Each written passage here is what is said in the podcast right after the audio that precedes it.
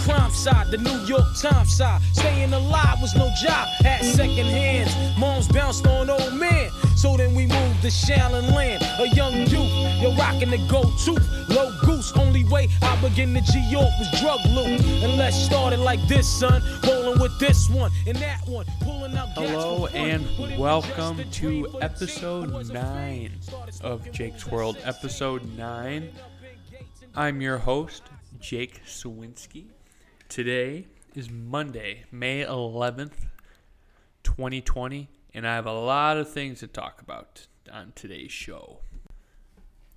Yesterday was Mother's Day, so of course I would like to give a happy belated Mother's Day to all the mom, all the moms out there. Couldn't do life without moms. Moms are the best, right? You know what my mom did for Mother's Day? Well, Saturday I didn't do anything. I watched like eight episodes of The Wire. HBO recommend by the way, really good, really good show. Watched some movie before going to bed. Had a few drinky poos, and I woke up a little later than usual. I don't sleep well. Anyone who knows me knows that I'm a horrible sleeper, and I finally got to sleep in. I took advantage of it. I wake up at like 9:30. I lay in bed for you know half hour, 45 minutes, and I'm like, okay, I'll get up. I'll call mom. I wasn't able to make it home for the weekend, so I'm a good son. I'm gonna call. I won't forget. I did forget my mom's birthday once, like my freshman year of high school, and I felt horrible. I felt so bad about it. So I made a vow that day to never forget anything regarding my mom and holidays or birthdays or anything. I'll never forget it again. And I called at like 10, 15, 10, 20, whatever.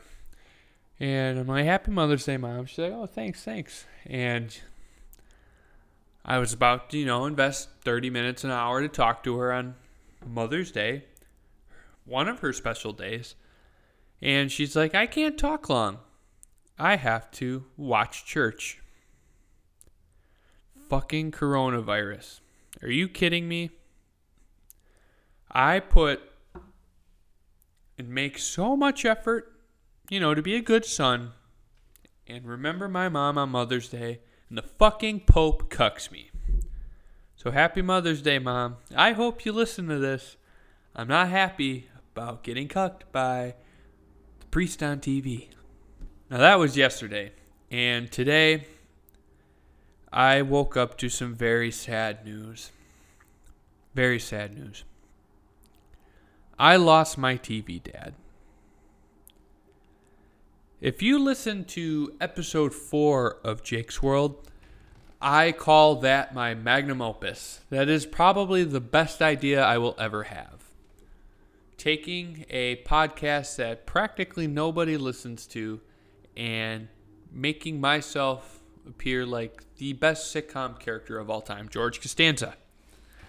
The Bizarro Jake, available on Apple Podcasts and Spotify. Go download. Listen, it's funny, I think. Well, George's dad in the show, Frank, his real life, per, his character, this guy in real life is Jerry Stiller. He passed away, I think it said age 92. It's a long life, a good life.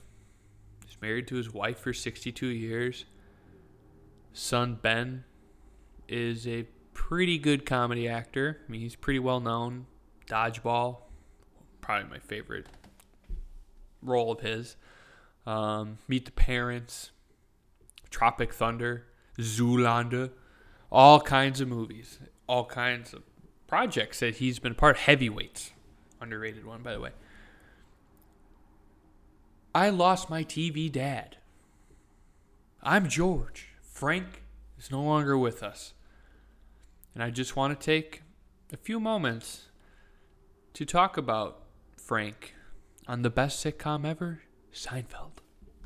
Frank Costanza reminds me of my dad and my real dad, not my TV dad. Frank's my TV dad, but my real dad in so many ways. He'll be sitting there the dinner table, and I would say something, or more so, my brother would say something, and he would just explode into a fit of rage. He'd just start screaming, yelling, and he he's a loud person too. Even if he's not yelling, he's just talking. He's loud. It's like, damn, that's Jim. That's Jimbo. That's my dad. And just some some of the things he does on the show, like you have to watch the show to understand. Like I can't describe how Frank his persona is. It's just he's brilliant in that role. Like he does no one could be Frank Costanza besides Jerry Stiller. No one could do it. And I want to take a few moments to just talk about my favorite moments of Frank. Frank's probably most notable role, or not notable role, excuse me, his most notable quote from the entire series, and he was a character in, I mean, a supporting character in like all nine seasons. Serenity now. There's an episode of Seinfeld in season nine where Frank, um, some relative named Lloyd, I think it's like George's cousin, those three all start selling computers, laptops, or whatever. And Frank, or Mr. Costanza, decides to come up with this saying to help calm him and suppress his anger Serenity now, insanity later. And the entire fucking cars the entire episode, he just he'll be doing his thing and he'll get in an argument with George and he'll be like, "Serenity now," and he'll look up at the sky and scream. And it, I, I, I'm doing such a disservice trying to describe how this looks or how this sounds, and if you haven't fucking watched Seinfeld, go do it now. Serenity now. Go do it. Another moment that I love, love, love, love Festivus. In this Costanza household, they did not celebrate Christmas in December. They celebrated Festivus. Instead of, you know, doing Christmas like with the gifts and all the things that come with, you know, celebrating the Christmas season, the Costanzas had a special ritual. And it involved several different things, right? In the episode, they all the whole gang, Jerry, Kramer, Elaine, George, they all go over to the Costanza household for Festivus. And they're all eating dinner. And there are certain celebrations that are customary to the Festivus holiday the airing of grievances, the feats of strength, the aluminum pole on top of Festivus dinner, and then Festivus miracles. And this whole episode revolves around this whole celebration in the Costanza kitchen.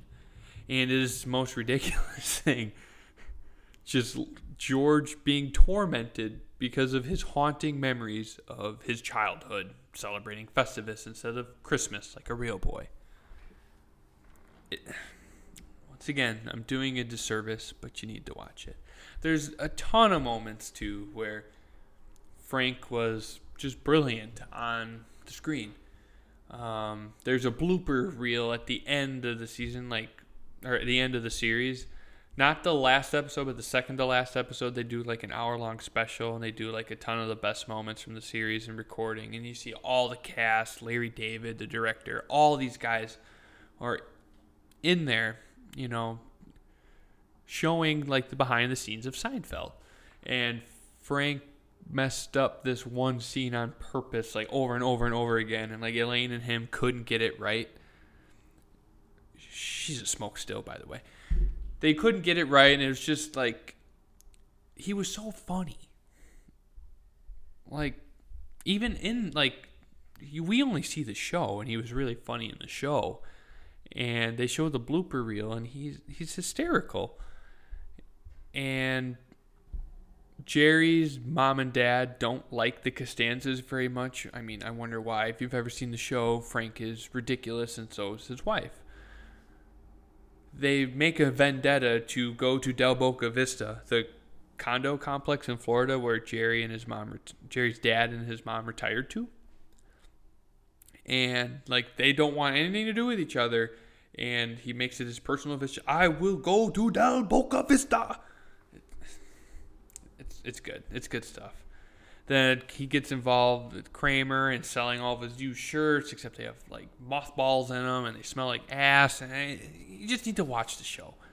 And the guy was a legend in the acting community, in the comedy community, community, excuse me. And as a lover of Seinfeld and you know film and TV in general, we lost a good one today. So rest in peace, Jerry Stiller. Now, on to less serious news. Of course, it's Tuesday when you're listening to this, It's Monday right now for me recording this. You're going to hear about The Last Dance. But before we get there, I caught a little tidbit of news this morning about Zion Williamson. There's a lawsuit involving him that states that he received illegal benefits for going to Duke University to play basketball. Well, no shit. They all do. I'm not going to get too in depth with this because, I mean, I'm going to probably spend the next 20 or 30 minutes talking about basketball, anyways. But the NCAA just passed um, a mandate or a bylaw, whatever you want to call it, the legal terminology, I'm not sure of athletes can now get paid off of their own image and likeness, right? Which they should. I mean, I was a D3 athlete. I'm not going to get any check from that, or I wouldn't have even if I were playing now. But, like, the NCAA makes billions of dollars every year. Hell, 30 years ago, linebacker for Oklahoma, Brian Bosworth, like, started a crusade against the NCAA, calling them communists, and caught it on TV and became a big dilemma on national television. Good 30 for 30, by the way, Brian and the Boz. But why shouldn't those athletes get paid? Right? They bring in billions of dollars as a whole body. I mean, the college football playoff and the entire, you know, college football season and March Madness, the TV deals they get with all that, that's so much money. And I mean, the fat cats in the suits, you know, making all these de- brokering all these deals between the TV companies and all the networks and the schools, they don't do anything. I, we couldn't tell any of them apart. The coaches make a ton of money.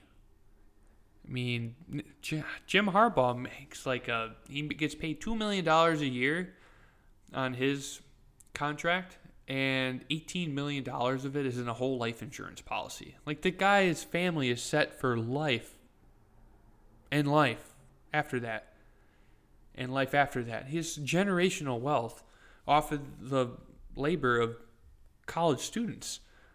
Why shouldn't they get a piece of the pie, especially if you have video games and jersey sales? and memorabilia and things like that that are them. It's their image and their likeness. Everyone else profits off of it. Why shouldn't they get a piece of the pie? Now, I do see where an issue comes in where the fairness of you know this compensation compensation comes in just because for instance, the University of North Carolina basketball program is going to make a hell of a lot more money than UTEP. You know, they are Duke. They're churning in top 10 prospects, top 5 prospects all the time. And I couldn't tell you who went to University of Texas El Paso ever. I mean, some players are going to be like, "Hey, he's getting help, why can't I?" But that's kind of how capitalism works. You get paid what you're worth, what you bring to the table. Some people aren't as good at basketball or at football or at baseball as you are. Or you're not as good as someone else, or they're not as good as someone else. I see both sides of it, especially in the underrepresented sports, under whatever. like baseball, hockey, um, soccer. I mean, any sport. I'm just trying to think of ones that like you know actually get media attention relatively from like NCAA sports that you know people moderately pay attention to. I love hockey and I played baseball all my life, so those two are big for me. But I mean, someone who's die hard Notre Dame football fan might not give a shit about their baseball program or their hockey program. And those athletes work just as hard as everyone else. And I see where some discrepancies can come in. Like I said, I think these athletes should get compensated for what they're worth, but I can see how the NCAA opened a can of worms by doing so because not everyone's going to get an equal slice of the pie. I don't think they should, but a lot of people do think they should. And it, it was a lot easier when nobody got anything because at least everyone was getting the same zero. I don't think that's right, but it is what it is. Now, as it pertains to Zion, a fucking course he got paid to go to Duke. The guy's the best recruit that I could think of in a long time. I mean, he's got LeBron James size. He's just as athletic, if not more athletic. I mean, he's not as smooth or um, well rounded, but give that some time. Give him three, four years, barring an injury. He's going to be a top 10 player in the league, probably top five. Give him a jump shot, too I mean, he's great inside the rim. He handles the ball pretty well for a guy that size too. He's like a Mack truck out there. I mean, his jump shot's not good, but he doesn't have to jump shoot. College, just give him some time. He's going to be really good. But I'm not the art. What I'm trying to talk about here isn't so much him, but it's Coach Krzyzewski. Every NCAA probe that the FBI has done, or any government body or any law enforcement body, even the NCAA, anything that they've done to look into Duke over the last how many years, Mike Krzyzewski's always come out scot free. And I think it's time for that to end. I don't care if he coaches the national team or he's won, you know, a handful of NCAA titles and he's got the most wins all time and the most ACC tournament appearances or whatever it is. I don't care. Like so many other coaches have been dragged through the mud because of you know these lucrative packages that they give to these recruits and everyone does it and everyone gets in trouble for it except for him. Now why is that the case? I want to know. If somebody knows, let me know so I can talk about it. I'd love to.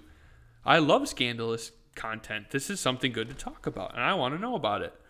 I'm going to do my own homework too and see if I can get to the bottom of it. But I'm tired of Mike Krzyzewski getting put on a pedestal without any of the consequences that Rick Pitino, John Calipari, Tom Izzo, any other coach you could think of would be subject to. They all do it. They all bend the rules, break the rules, break the law Rick Pitino, especially. I mean, I shouldn't have put him in the same light as everyone else because the things he did were like almost criminal, if not criminal. But you get what I'm saying. Why is he exempt from all the consequences when he's clearly doing the same things? And I want to know why. Food for thought. It's time for that last dance. Oh, yeah. Saw 95 96 last night. That was awesome. Super awesome. Covering episodes 7 and 8. Now, I want to do this a little differently than the last few times I've covered The Last Dance. I was watching this, and it started with, you know, James Jordan, Michael's father's, his murder. And it ended that same episode ended with Michael, you know, giving his philosophy on his mentality on how he approached the game of basketball. And that taught or not taught me, but that got me thinking. Like, I want to approach these two episodes in a way that isn't just, you know, talking about what I thought was cool or insightful about the way they presented the documentary. I want to make this a little more about something that you can take away for your life. Because this episode presented you multiple instances or examples that you could take something tangible away from what you watched and apply it to your real life. Now, you might be saying, Jake, you're a fucking nerd or you're lame. Why would anyone think about it like that? Like, we're just watching greatness. Well, yeah, maybe. You should be watching greatness because you're witnessing the greatest to ever do it. But everyone knows what happened. It's a documentary. Why would they be telling you a story without their moral to it? The subject is called history. It's a story, his story. It's a little sexist, but that's how it was back then. Sorry. History, a story. Stories have morals. He co- Michael cooperated with all this, and all these guys and all these journalists take part in this to make a fantastic finished product that you can take something away from. You could just go Google highlight reels all, all you want. Don't approach this that way. You're learning something behind the scenes that you didn't know about it, and it's supposed to impact you in a way. That's why films are made. Not like the dorky ones, like the shitty ones, like Total Frat Movie or fuck, I don't know. Any dumb American Pie, any dumb movie that you could watch over and over again. Yeah, it's funny, but like for me, something that tells you a story and leaves you thinking about something or it touches your emotions, it's something that's supposed to do. And this, especially episode 7, that really did it for me. Okay, before we get into that though, titling this episode was really hard for me because I usually like to take a quote for these Tuesday episodes from the documentary and apply it there. Then, with you know Jerry's Stiller passing away, this was like I could have did like the Festivus episode or Serenity Now or whatever. I wanted to go way to go, Craig, and then I'm back, but 95 96, the best team of all time because they actually sealed the deal. I don't care if the Warriors would beat the Bulls in a straight up series. I don't. You didn't win. Sorry.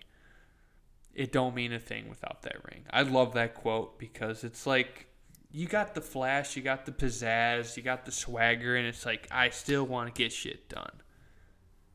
We ain't there yet, but we're gonna be. I love that quote. James Jordan passing away was huge a huge takeaway for me because I saw how Michael reasoned with something horrible that happened in his life. Losing someone so close to you in that grotesque way, that brutal and senseless way, some people, a lot of people, almost all people would never get over that. I mean, it was just senseless in the way that it happened. Like, I've I had it written down what reporter said. Uh, Mark, I can't read my own handwriting. Damn it, Jake, you're an idiot. Mark, whatever. Something with a V. Sorry, can't even read my own fucking handwriting. But that reporter said, like, it happened for just greed and brutality. Like there was no reason for that incident to even take place, and the way Mike handled it was unusual. Because something so negative, it's hard to justify any way to uh, any way to handle that in a positive way. And Mike found a way to do that. He saw his father passing as a way to do what he wanted to do, no matter what the cost or what other people thought. Because he talked about playing professional baseball, which this documentary goes into, upon the f- conclusion of the 92 93 season. And his father encouraged him to do that. Mike, that's what you want to do. Do it. There's nothing wrong with that. Following your heart, following what you want to do. Even if you don't want to, even if it's a money grab, just follow it. Do it because you want to, and you have earned enough respect and put in the body of work to do that. And as a sports fan, I'm kind of generalizing here, but fans don't realize that. You think your favorite player on your favorite team owes you something, and they don't. And especially in Mike's case, he didn't owe Chicago anything. He won you three titles in a row and built that organization up from a bunch of partying lunatics to a world class organization. Bulls were the most popular franchise in the world from probably nine, Michael Jordan getting there. I mean, not quite there, but 88, 89 when they first got Scottie Pippen going to the playoffs all the time up until they won three titles in a row. At that point, now they're the best franchise in the world, most notable franchise in the world. He doesn't know Chicago shit. And he decided to walk away. And that's powerful. Many people don't have the opportunity to do that. Just quit what they're doing and walk away from that. And that's something we should all strive for. Even if you're the best at something, you could be the best fucking tax accountant in the world, but if you hate it and you want to leave and go do something else, what's wrong with that? There's nothing wrong with that. That's what everyone should strive to do. Do what you love, but if that love fades, try something else. And, you know, back to spinning negative into a positive. I struggled with that too over the last few months, you know, with relationship things or being unsatisfied with your job and taking that leap and just going for it. Sometimes you don't even have to be certain what's on the other side. Sometimes you just have to go and trust the reasons why those things happened. Like, if those things didn't happen to me in January and in March and yesterday or the day before, I wouldn't be here talking into this microphone, preparing to move sort of back home during the week to do a new job. Those things that happen to you stay with you, but they make you who you are. They make your decisions you know, seem real. Like it's there's a reason why you got there. And it doesn't matter what happened. It might have been good, it might have been bad, but it's it happened. And you're here. And you can't change the past. So maybe it happened for the right reason. Maybe you wouldn't be here if those things didn't happen, no matter how bad they were. And I'm not saying that you know, James Jordan should have done that, gone through that, suffered that fate. But who knows what would have happened if those were not the events that transpired. Building off of that, though, this is a problem that we still have today. The journalism at the time. The covering of that story was atrocious, abysmal. Any other shitbag word you can think of it was horrible. Just a desecration to journalism. The audacity to do that to someone and you know go with it like if you have any moral compass at all you wouldn't publish a story like that without facts. But that's what journalism is especially now. It's horrible now. You thought that story was bad? It's commonplace now. Journalism is a cesspool now anyone on TV in the major newspapers, the New York Times, the Washington Post, the Tribune, LA Sun Times, any newspaper you can think of that still actually does, you know, online publications or Fox News, CNBC, not CNBC, that's more business stuff, but Fox News, CNN, CNBC. It does, I keep saying CNBC, MSNBC, Jake, idiot. It doesn't matter what side of the aisle you're on or what take you have or what network you work for It's all about clicks now. It's all about getting people's attention and making them read, and that's a fucking shame because the truth used to mean something.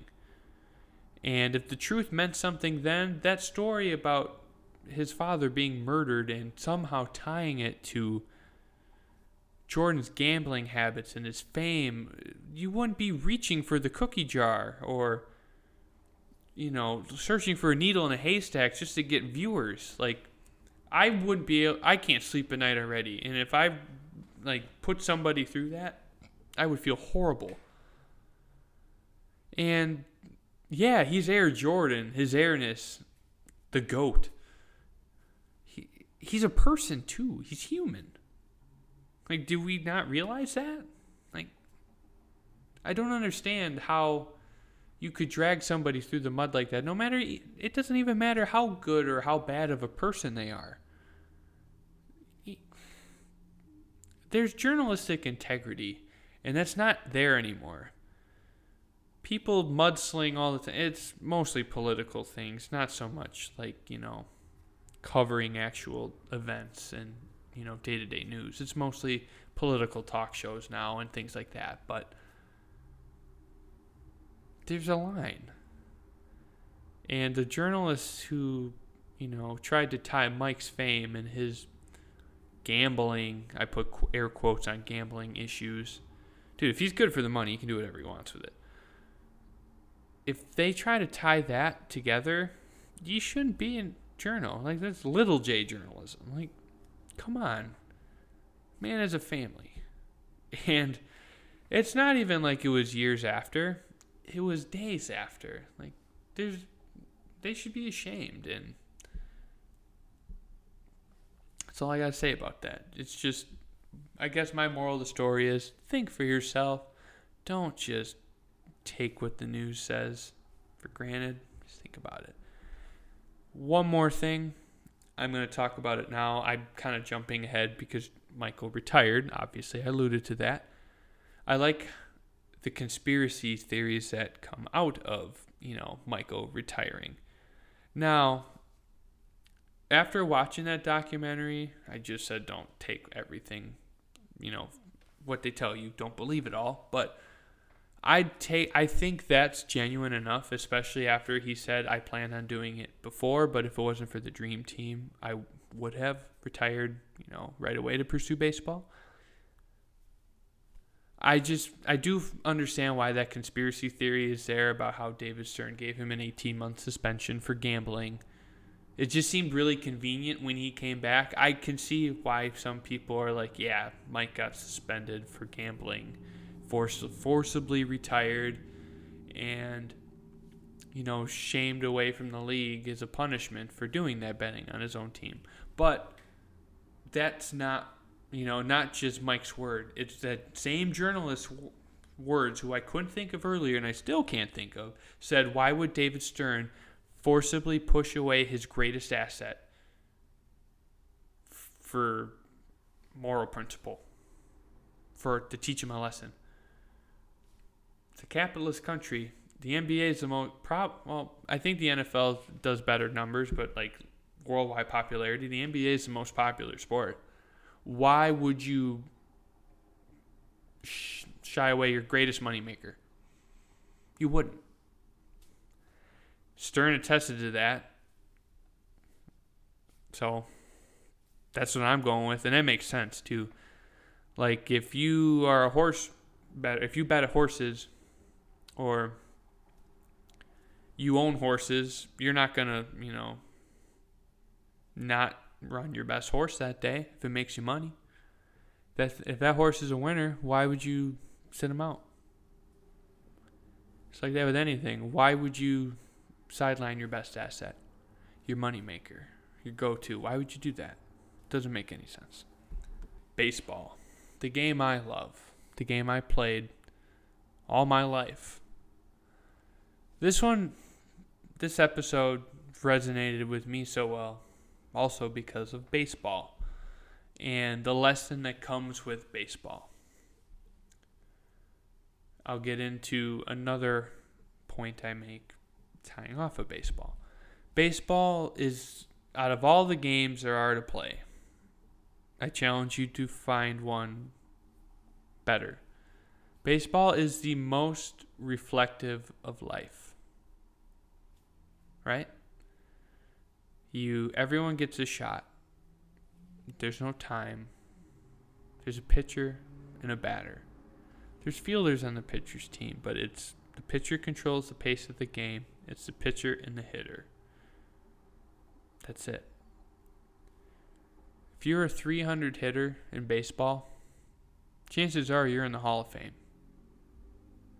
You're one of the best to do it. If you are 30% successful, you're successful in baseball.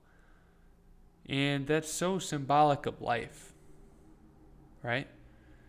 There are so many people who try things and fail, try things and fail over and over and over again. But all it takes is one time, right?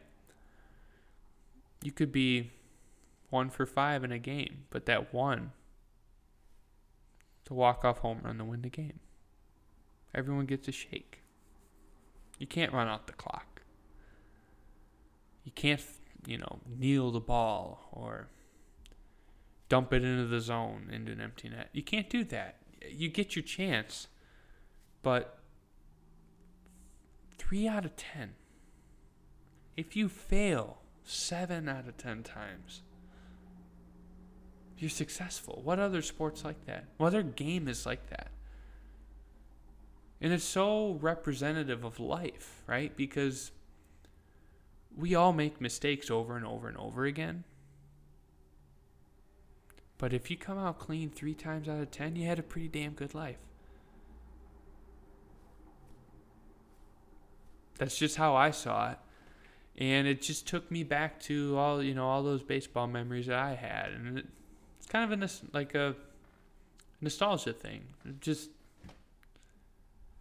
had a smile on my face watching Jordan's, you know, goofy ass baseball swing and his Magellan routes to baseballs. But just if you stick with it enough and you can be successful three out of ten times in a game,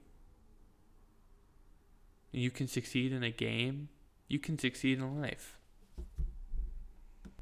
Now, something I building off of baseball that I want to talk about is how he was to his teammates and how he gets a bad rap for being a prick or an asshole, shitty teammate. I was the same way in high school. Now, given I went to a very small Division 3 Wisconsin high school with 13 guys on the varsity team and 12 of them sucked. No, I'm just kidding. But six of the guys on the team had no business being there and they were there because you know mommy and daddy wanted them to do something productive. And i was very competitive. I mean i'm not saying anything wrong when i'm saying i'm a good baseball player. I was in high school. When i got to college. Priorities were different and i squandered a lot of talent until you know like the last three semesters of my career. But the way it is can't change it. That's why i'm here.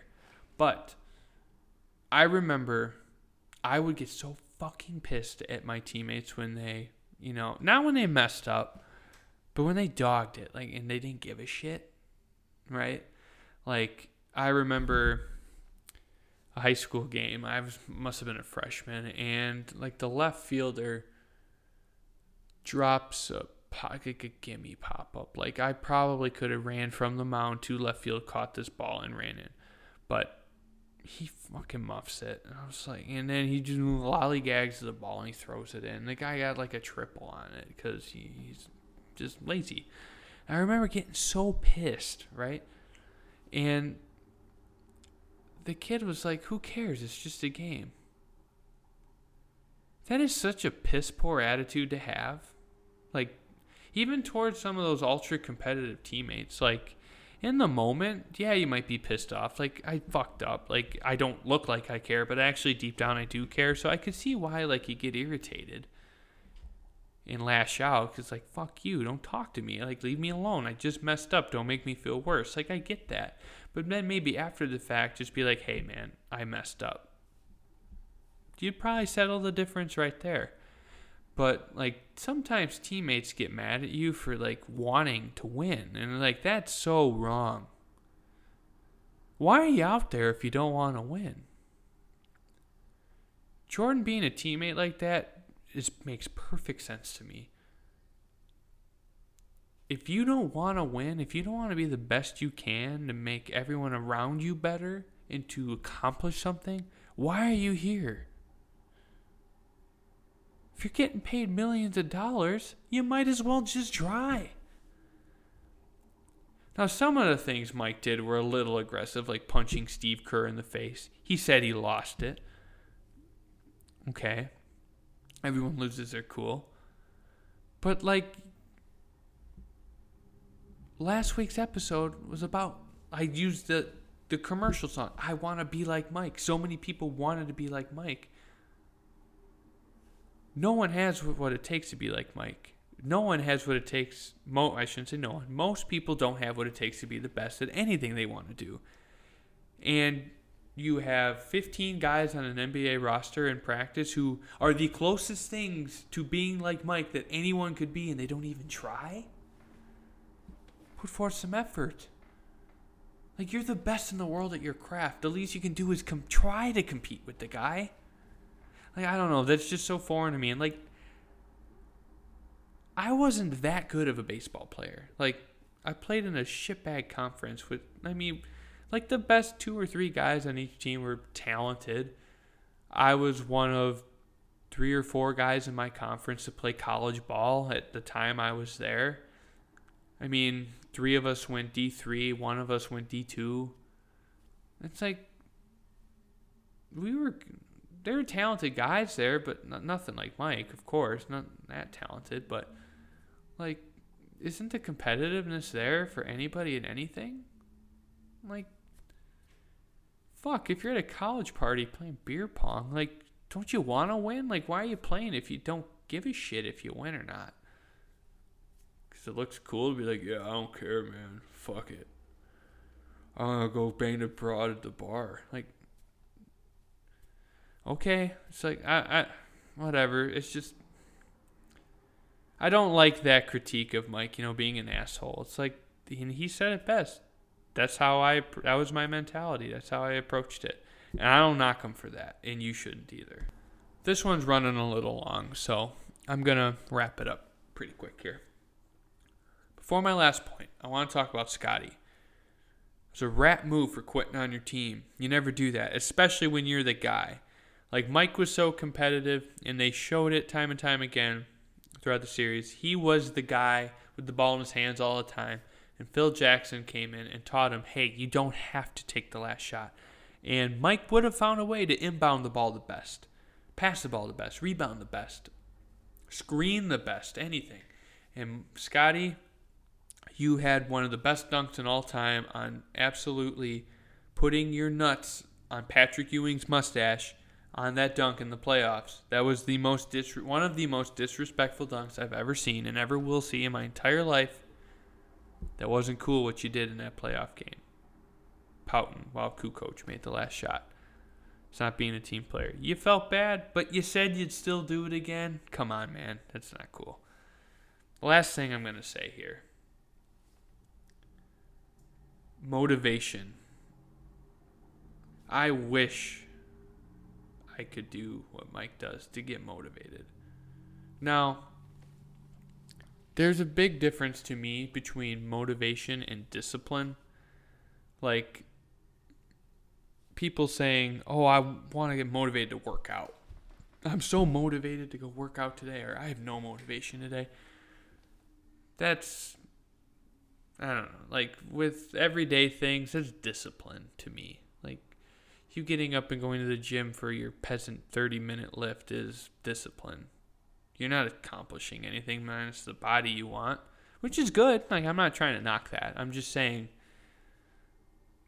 like you're not going to accomplish anything surreal by just doing the things that most people do every day.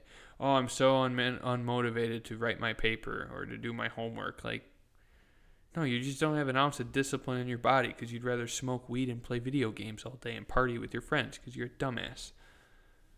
Everyone goes through that though. Motivation is like the the push you need to get over the edge to you know just dominate to me. Like I don't know if that makes sense. That might have made no sense whatsoever. But what I'm trying to find words. Motivation takes you over the top. What makes you exceptional that day? What makes you want to give it everything you have to achieve something so much more? Mike was so good at that. To invent reasons to do it? I wish I could invent reasons to make myself a sandwich at lunch. It's crazy. It's crazy to me how he could take a story of a guy, an old teammate, just looking at him at the end of the game and then just absolutely po- like demolishing him the next night. Or Bradford Smith saying, "Nice game, Mike," and then, yeah, he scored 37 that game. I'm going to score 37 in the first half. He scores 36 in the first half, like 47 in the game after the game. Did he really say that to you? Nah, I made it up. Like, could you imagine being that competitive to have to make up reasons for you to still be competitive?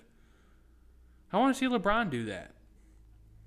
And that's how I'm going to wrap this up. I don't like going on Twitter on Mondays or Sunday nights because I still see all those bronze sexuals with their stats and thinking it means anything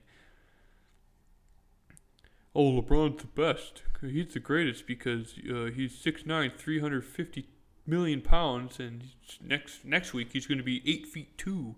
It's like that's just a joke. Like LeBron gets an inch taller and 20 pounds heavier every time you mention his name. But all the stats, all the you know super teams, all the narratives, all the Kevin Durant joining the Warriors to all the, you know, straight finals and dominating the East. I don't care. If you have a brain and you watch this, LeBron's number two. That's that. Like, you don't have a brain if you still think LeBron is the greatest of all time. I'm sorry. It has nothing to do with basketball talent. You know, before I started watching this, I thought that it was a fair take to say that LeBron James was the most physically talented basketball player of all time. And I'm not even suggesting he's not. I'm just saying I thought that was fair to say that Mike was the greatest and LeBron was the best. That's not the case anymore. Michael would beat LeBron one on one. He'd just talk him to death. LeBron would go cry and drink wine and tell all of his friends to read The Godfather and Taco Tuesday. Fucking idiot. All right, that's our show. So a little bit of a long one. You know, I try to keep it within 30, 35 minutes. Just, you know, that way you don't have to hear me talk the entire time. But went a little long, kind of had some fun with it. And that's it. So rate, review, subscribe. I'm really trying to get this thing off the ground, guys. I am on Spotify now. Just type in my name, Jake Sawinski, on Spotify. Jake's World should pop up. Um, Apple Podcasts, of course. Um, rate, review, subscribe, like I said please rate, review, subscribe. The review, I'm not as worried about. Like, I don't care about your message. I, I do care. I, I want honest feedback. But if you, I'm not going to ask you to write a love song or a love poem for me, just click five stars. Need publicity. Want it to grow. I want to take this somewhere. So let's continue to do that. And I'll talk to you guys Friday or yeah, Friday. So have a good week, and that's it for me. Poise.